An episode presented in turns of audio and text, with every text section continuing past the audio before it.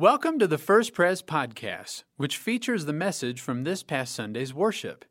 If you would like to worship with us in person, our services are Sunday mornings at 8:30, 9, 10, and 11 o'clock. You can learn more about First Pres at www.first-pres.org. Friends, open your Bibles, would you, to Luke chapter 5. And as we turn there, let's turn our hearts to the Lord in prayer. Lord, there's nothing like your Bible, your Word. So we pray that you would open our hearts and our minds today, every one of us, Lord, every one of us, that we might by your power hear the words of life. In Jesus' name. And we all say, Amen. Amen. Luke 5 1 to 11. Hear the word of the Lord. One day, as Jesus was standing by the lake of Gennesaret, the people were crowding around him and listening to the word of God. He saw at the water's edge two boats, left there by the fishermen who were washing their nets. He got into one of the boats, the one belonging to Simon, and asked him to put out a little from the shore. Then he sat down and taught the people from the boat. When he had finished speaking, he said to Simon, Put out into deep water and let down the nets for a catch. Simon answered, Master, we've worked hard all night and haven't caught anything, but because you say so, I will let down the nets. When they had done so, they caught such a large number of fish that their nets began to break. So they signaled their partners in the other boat to come and help them, and they came and filled both boats so full that they began to sink. When Simon Peter saw this, he fell at Jesus' knees and said, Go away from me, Lord. I'm a sinful man. For he and all his companions were astonished at the catch of fish they had taken, and so were James and John, the sons of Zebedee, Simon's partners. Then Jesus said to Simon, Don't be afraid. From now on, you will fish for people. So they pulled their boats up on shore, left everything, and followed him. Amen. Amen. Well, you might all know uh, the name Jeff Foxworthy. You know that name? And uh, he popped up in my, my social media feed this week, and I thought about Jeff Foxworthy again. I hadn't thought about him for a little while, but some years back in 2005, he published a book called The Redneck Dictionary. Don't get offended, anybody? The Redneck Dictionary. Do you remember that? It was words that you know that you didn't really know. Words such as mayonnaise. mayonnaise, there are a lot of people shopping at the mall today, aren't there? Get it? Mayonnaise. Or a word like uh, aorta. Aorta, mow that grass so those boys can play ball. Or a word like initiate. Initiate. First, you ate two cheeseburgers, initiate a whole bag of potato chips.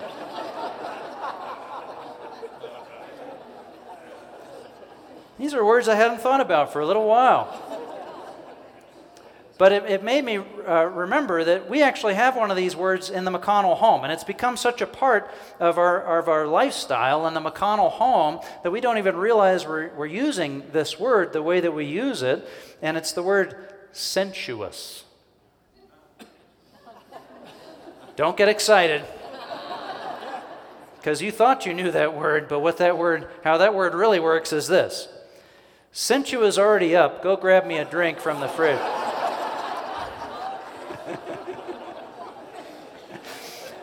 And I'm telling you, we use this all the time. We use it with our with our kids. You know, sent you was up, hey, grab my phone, would you? Or sent you was up, get let the dog out. And I don't think Peter and Liam, my little boys, even know where it came from. I think, I think they're going to be genuinely, uh, uh, ex, you know, uh, ex- surprised to learn what sensuous actually means. oh boy. Well, sensuous. Well, you, you know, where are we going? You, you might, you might think of, you know, I'd love to know, right? You, stick with me. Stick with me. You might think of this moment with Peter as kind of a sensuous moment. You know, sensuous here. Can we, can we go out in your boat and And uh, sent you was out there already. Can't you drop down the nets? And, you know, sent you was here, do this and that. Well, listen, though. This is not a, a coincidental moment. This is not a happenstance kind of a moment that just since everything's happening this way let's just have it happen like that no no not at all. This is a moment where jesus reveals himself to be the answer to our deepest questions to be the solution to our deepest needs. This is jesus revealing to us that he is the light we've been looking for and he is the life we have always wanted Someone asked me this week if I get discouraged about how the next generation is looking at Christianity, and I said, No, I don't. I don't. I really don't. Because, you know, uh, every generation genuinely believes in studying history, every generation genuinely believes that the ministry of Jesus is going to end with their times. You know that? But you know what I've noticed? It doesn't. It's been about 2,000 years, and Jesus is still reaching people with his ministry. So I don't get discouraged. I just get excited to see how Jesus is going to show up in the lives of the next generation. Because what Jesus brings is not a solution to a generational problem. What Jesus brings is a solution to a universal problem. We all need Jesus. We all need God. We all need to be at peace with the God who made us, our Maker. We all need a spiritual foundation where we know that we are solid and secure in Him. In fact, every one of us, no matter what generation you're a part of, since you was here, I might as well tell you that. I won't do that the whole time, I promise. It's tempting.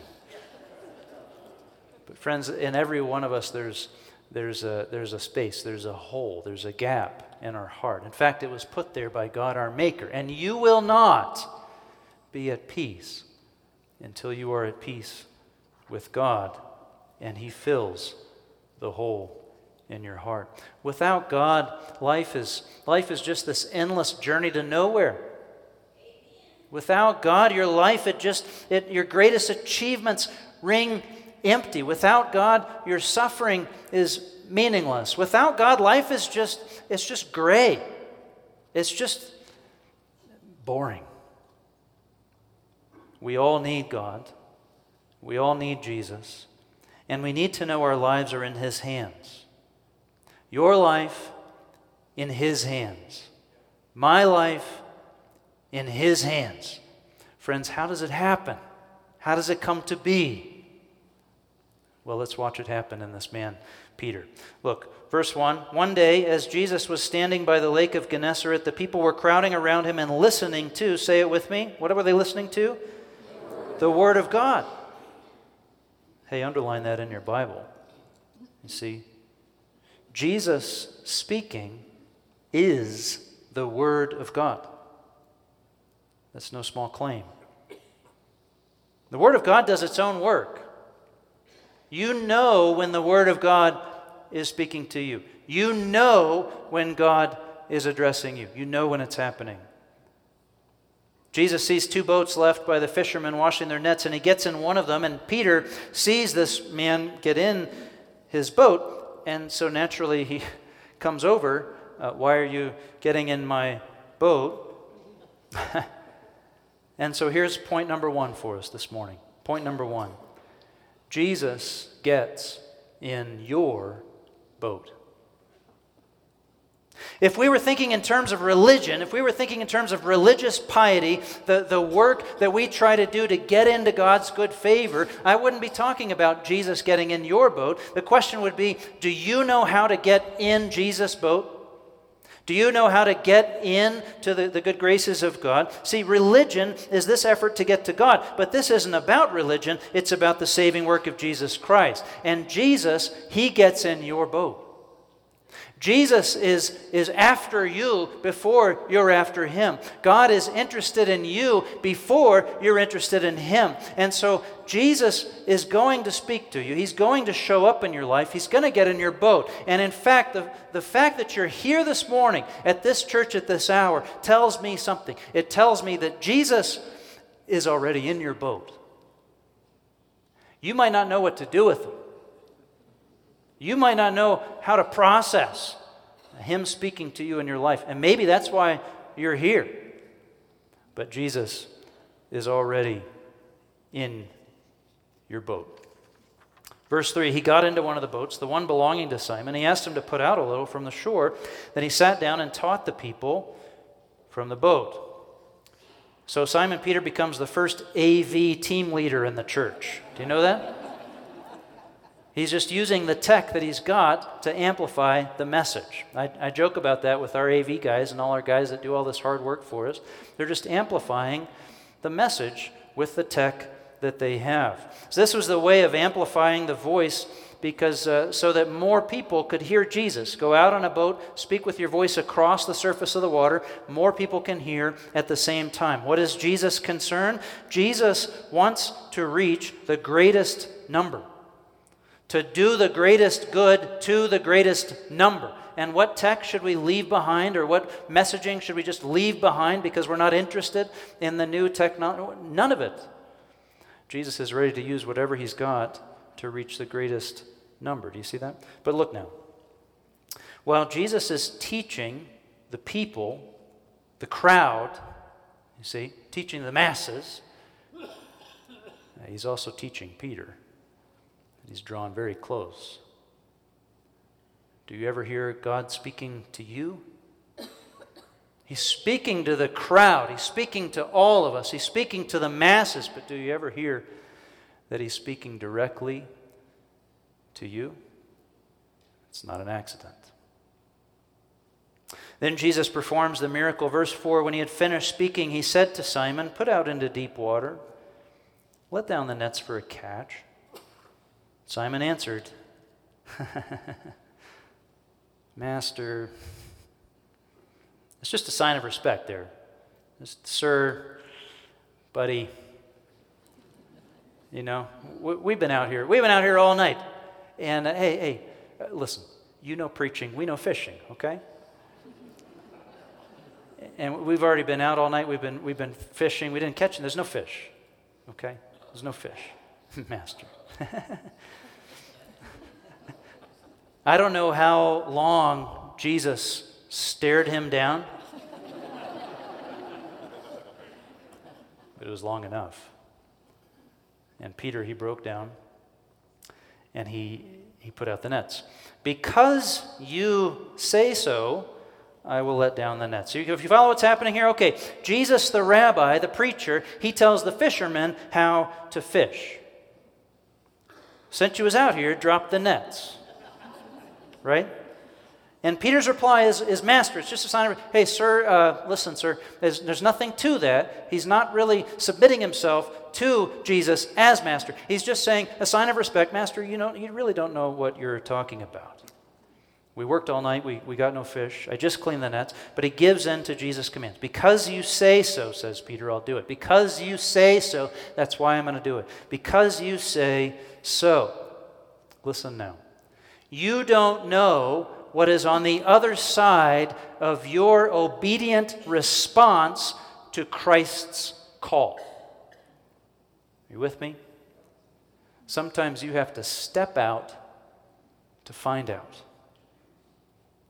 But there's something else going on here. Peter, you see, he, he's, he's, not going to just, he's going to make sure that, that this whole thing is Jesus' responsibility, not his. This whole dialogue, this whole little moment, it sets us all up for what Jesus knows is coming, but no one else does. And, and it, it, the whole interchange sets it up to where Jesus and Jesus alone is responsible for what happens next. It's not by Peter's authority that the nets drop. In fact, he washes his hands of the whole thing. He says, I want everyone around here to know this isn't my idea. I'm not going to be the one holding the bag when you guys are frustrated and tired and, and we have to go through all this rigmarole again of cleaning these nets off. It's not me who did it. I want everyone to see it's, it's him. It's his dime, not mine. It's his idea, not mine. He's responsible for this, not me. Because Peter's pretty sure that this is going to be a failure. Watch what happens next. When they had done so, They caught such a large number of fish, their nets began to break. So they signaled their partners to the other boat to come and help them. They came and filled the boat so full they began to sink. What happens when Jesus is in charge? It's miracle. It's miraculous. It's magical. It's a Jesus only, only Jesus moment. And he gets all the credit. But here's the real point. Point number two Jesus exceeds all expectations. What are you hoping you might get out of Jesus? What are you hoping to get out of life? Jesus exceeds all expectations. I want you to get into Peter's mind for a second, okay? Listen. For a lot of us, and I'm going to speak for men, I'm a man, uh, for, uh, for men in particular, I think, for a lot of us, there is a great pressure, a great pressure to perform and succeed and make a mark. Are you, are you a little bit better than the next guy? There's a great pressure. And Peter grew up fishing in his father's business of fishing. He grew up fishing and he spent all of his life driving at that. All of his life, he wanted to be the best at it. He spent all of his energy driving after get more fish, right? This is the goal get more fish than the next guy. More success, more name recognition. Listen, everything hung on that one peg for Peter get more fish. If I get more fish, I get more profit. If I get more fish, I can get more boats, get more employees. If I get more fish, I'll, I'll be more successful. Let's, listen, let's be honest. If I get more fish, then I, I'll get a better wife. If I, you know, everything is hanging. If I get more fish, I'll be more influential than the next person get more fish. That's what it all hangs on. That's what I'm after. Get more fish. In an instant, without a word, this Jesus shows up in his life. And absolutely blows Peter the fisherman out of the water. Get more fish? Is that what your heart wants? Get more fish. Is, is that really the sum of all good? Get more fish. Is that worthy of, of your sacrifice morning and night? Is that worthy of the sacrifices your family make? Get more fish. Get more fish. Is that what's on the altar of your heart? Here's more fish. How about a load of fish that you can't even handle? With you and your friends and your friends' friends and all their nets. Sure, get more fish two things. Listen. First, first, Jesus is better than you. Did you hear me? He's better than you. He is. He's a better fisherman than the fisherman. Jesus is, is a better lawyer than you lawyers. Jesus is a, a, better teacher than you teachers. Jesus is a better father than you fathers, a better mother. Jesus is a, a better a businessman than you, than you business people. He's a better investor, a better financial advisor. He's a better salesman. He's a better preacher. Jesus is better than you. If you don't have Jesus out in front of you in your personal vocation, if you're not trying to do it more like Jesus does it, you're missing the boat. Jesus is better than you. Second point on this. Do you see what's happening to Peter here? I want you to get into his heart. I want you to get into his, his psyche. Everything that he had set his heart on, everything that he hoped to be as a man, everything that he had defined in his life as success, as worthy of sacrifice, as, as worthy the effort to gain. Everything that he hoped to, to be, he rushed over him in an instant. Get more fish? How about a load of fish you can't even, you can't even imagine? You can't even carry. He got his dream. You see, he got the end of his venture, his most deep seated desire. There it was. And what I want to think is that Peter saw it. And immediately he realized something clicked within his heart, something shifted inside of him, and immediately a thought ran through his head, something like, something like, man, that's a little empty. That's what I always wanted. That's what I always dreamed. That's what I always longed for. It's a little empty, it's a little shallow. Something clicked in his heart like maybe I was aiming too low. Everything that he was striving after since he was born felt a little shallow. Get there now. It's a chaotic scene. The fish are flopping all over the place, you know, and there's slime and fish and all that, and, and uh, they're filling up the boat, and their nets are creaking and snapping, and the men are calling across the water, Come help, come help. And the boats are coming crashing in. There's lines getting thrown across bows, there's nets, you know, getting pulled up into the water. And these fishermen, they're animated. I mean, they are in it because they know what fishermen know that these fish are not landed until they are on the land. Yeah.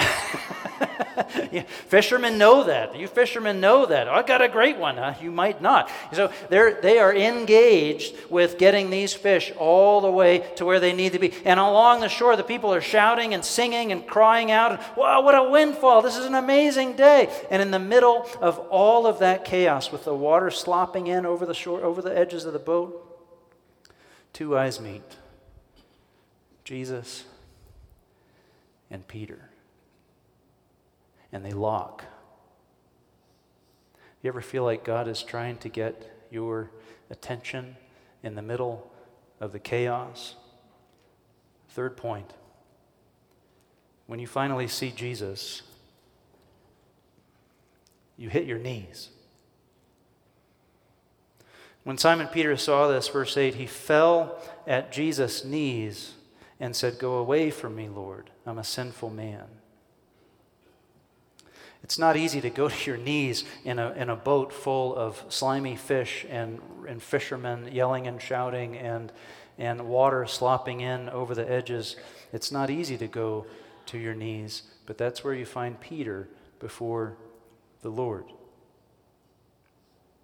If your first response to your awareness to Jesus is to try to push him away, you're in good company. Jesus is the existence of something truly holy in the world, something truly beautiful, something truly and genuinely and authentically good. He, he, is, he is the presence of, of light. And when you find yourself in that kind of light, you can't help but immediately see your own faults, your own sins. Go away from me, Lord. But look at what Peter calls him now. Take a note here. Go away from me, what? Lord. He sees the Lord. I see the Lord. I see the Lord. I know the Lord, and I am undone in his presence.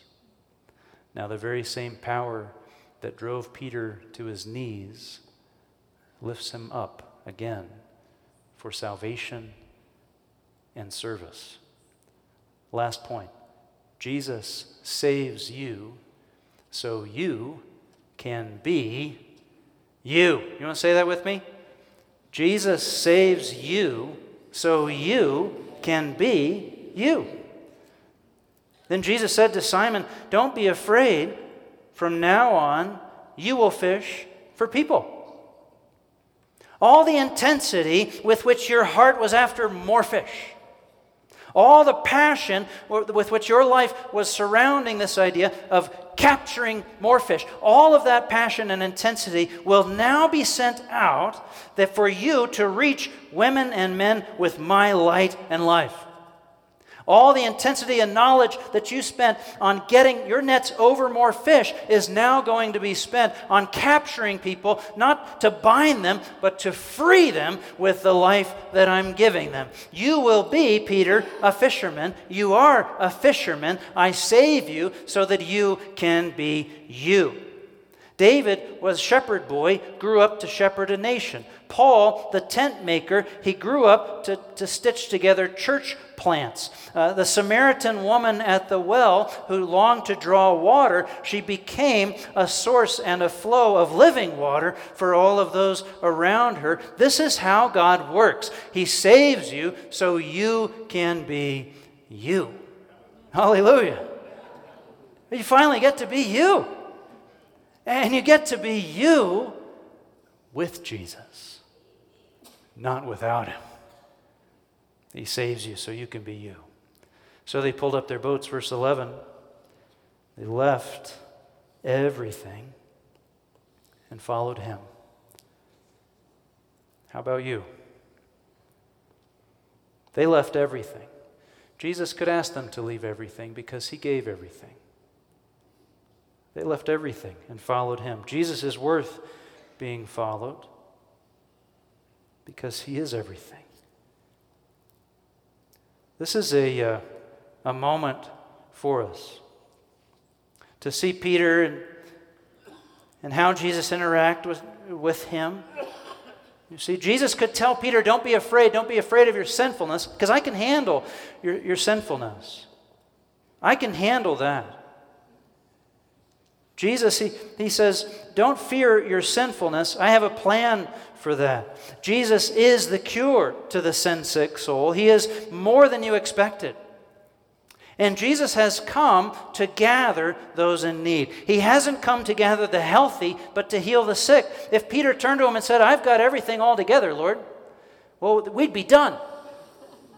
But Jesus, Peter, he hits his knees because he knows he needs the Lord. And Jesus says, Well, that's exactly what I was looking for. I'm looking for a humble senator who's penitent, who knows his, his own faults, and is willing to follow me. I can work with that. I can use you. I have a purpose for you. I'm saving you to be you.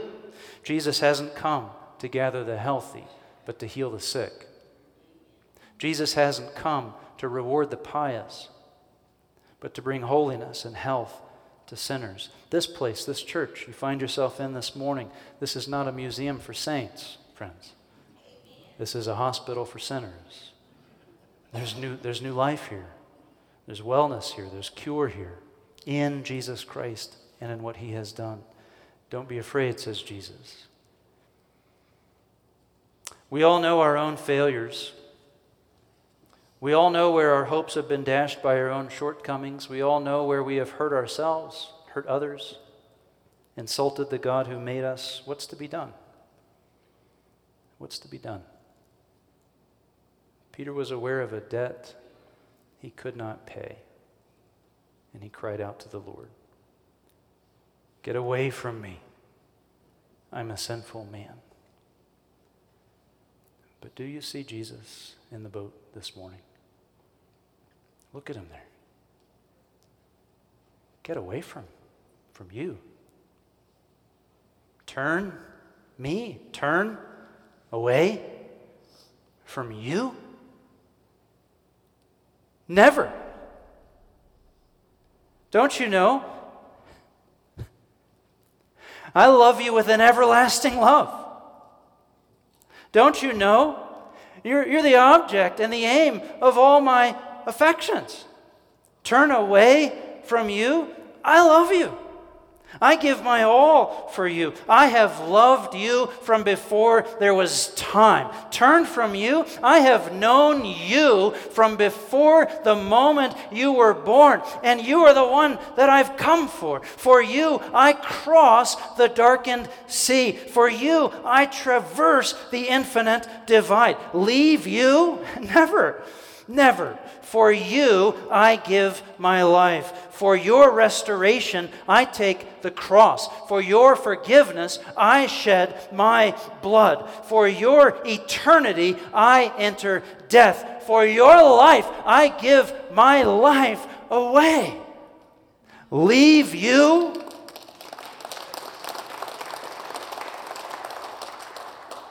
Glory to Jesus. He says, I never, I'd never I would never leave you. Never. Just open your heart and know my grace and my forgiveness. Friends, the love of Jesus has won your life. He's in your boat. He exceeds anything that you would imagine. When you see him, hit your knees before him. He saves you so you can be you. We're going to pray today as we close this time together. See, because many in the room, you pray to the Lord all the time, but I know in a room this size, some of you are here this morning, and, and you, you maybe, if you have prayed to the Lord in, in any kind of personal way, you haven't given your life to Him. If you're hearing the Word of God speak directly to your heart this morning, it's because today is, is a changing day for you. It's a from now on moment. The past is past, the future is, is, is not securable by you and, and I, but today is a from now on moment. Jesus isn't a figure of ancient history. Jesus is God, and He's right here, right now. And His Word is the Word of God. And when He's speaking to you in the crowd, you know it. And when He's looking at you and getting your attention in the chaos, you know it. And I'm telling you that Jesus Christ is here this morning. And today is your day to meet Christ, to know Jesus Christ to walk with Christ from now on, from this day forward. The scripture says, therefore, if anyone is in Christ, the new creation has come. The old is gone. The old is gone. The new has come. Today is your day to say yes to Christ and to know the forgiveness of your sins from this day forward. When you see him, hit your knees. He saves you to be you. What I'm saying is that right now, is a moment where you can know new life. Peter and James and John and all their friends, they, they left everything and followed him. They left everything and follow him. It's an everything moment to say to Jesus, I'm no longer my own. You've won me by your love. My life is in your hands. Do you trust Jesus this morning? I'm going to ask us to pray straight across the church. I want to ask you to follow me in prayer. If, you, if, if you're hearing the Lord speak to you today, all, you, all I'm asking you to do is to make this your personal prayer before the Lord and follow along in the words that I say. Pray them after me, but you're praying them to the Lord, not to those around you. And friends, this is church. No one prays alone, no one walks down this road alone. We're all together. So I'm going to ask you, every voice who's willing, to pray after me. Let's pray. O Lord, my God, thank you for sending Jesus, your Son, to be my Savior and Redeemer. I am lost in my sins. But you have found me by your love. Now, from my heart, I say, I believe in you. I trust in you. My life is in your hands. In Jesus' name, amen. Amen. Amen. God bless you, church. Thanks for listening to our First Pres podcast. For more information, you can visit us online at www.first-pres.org.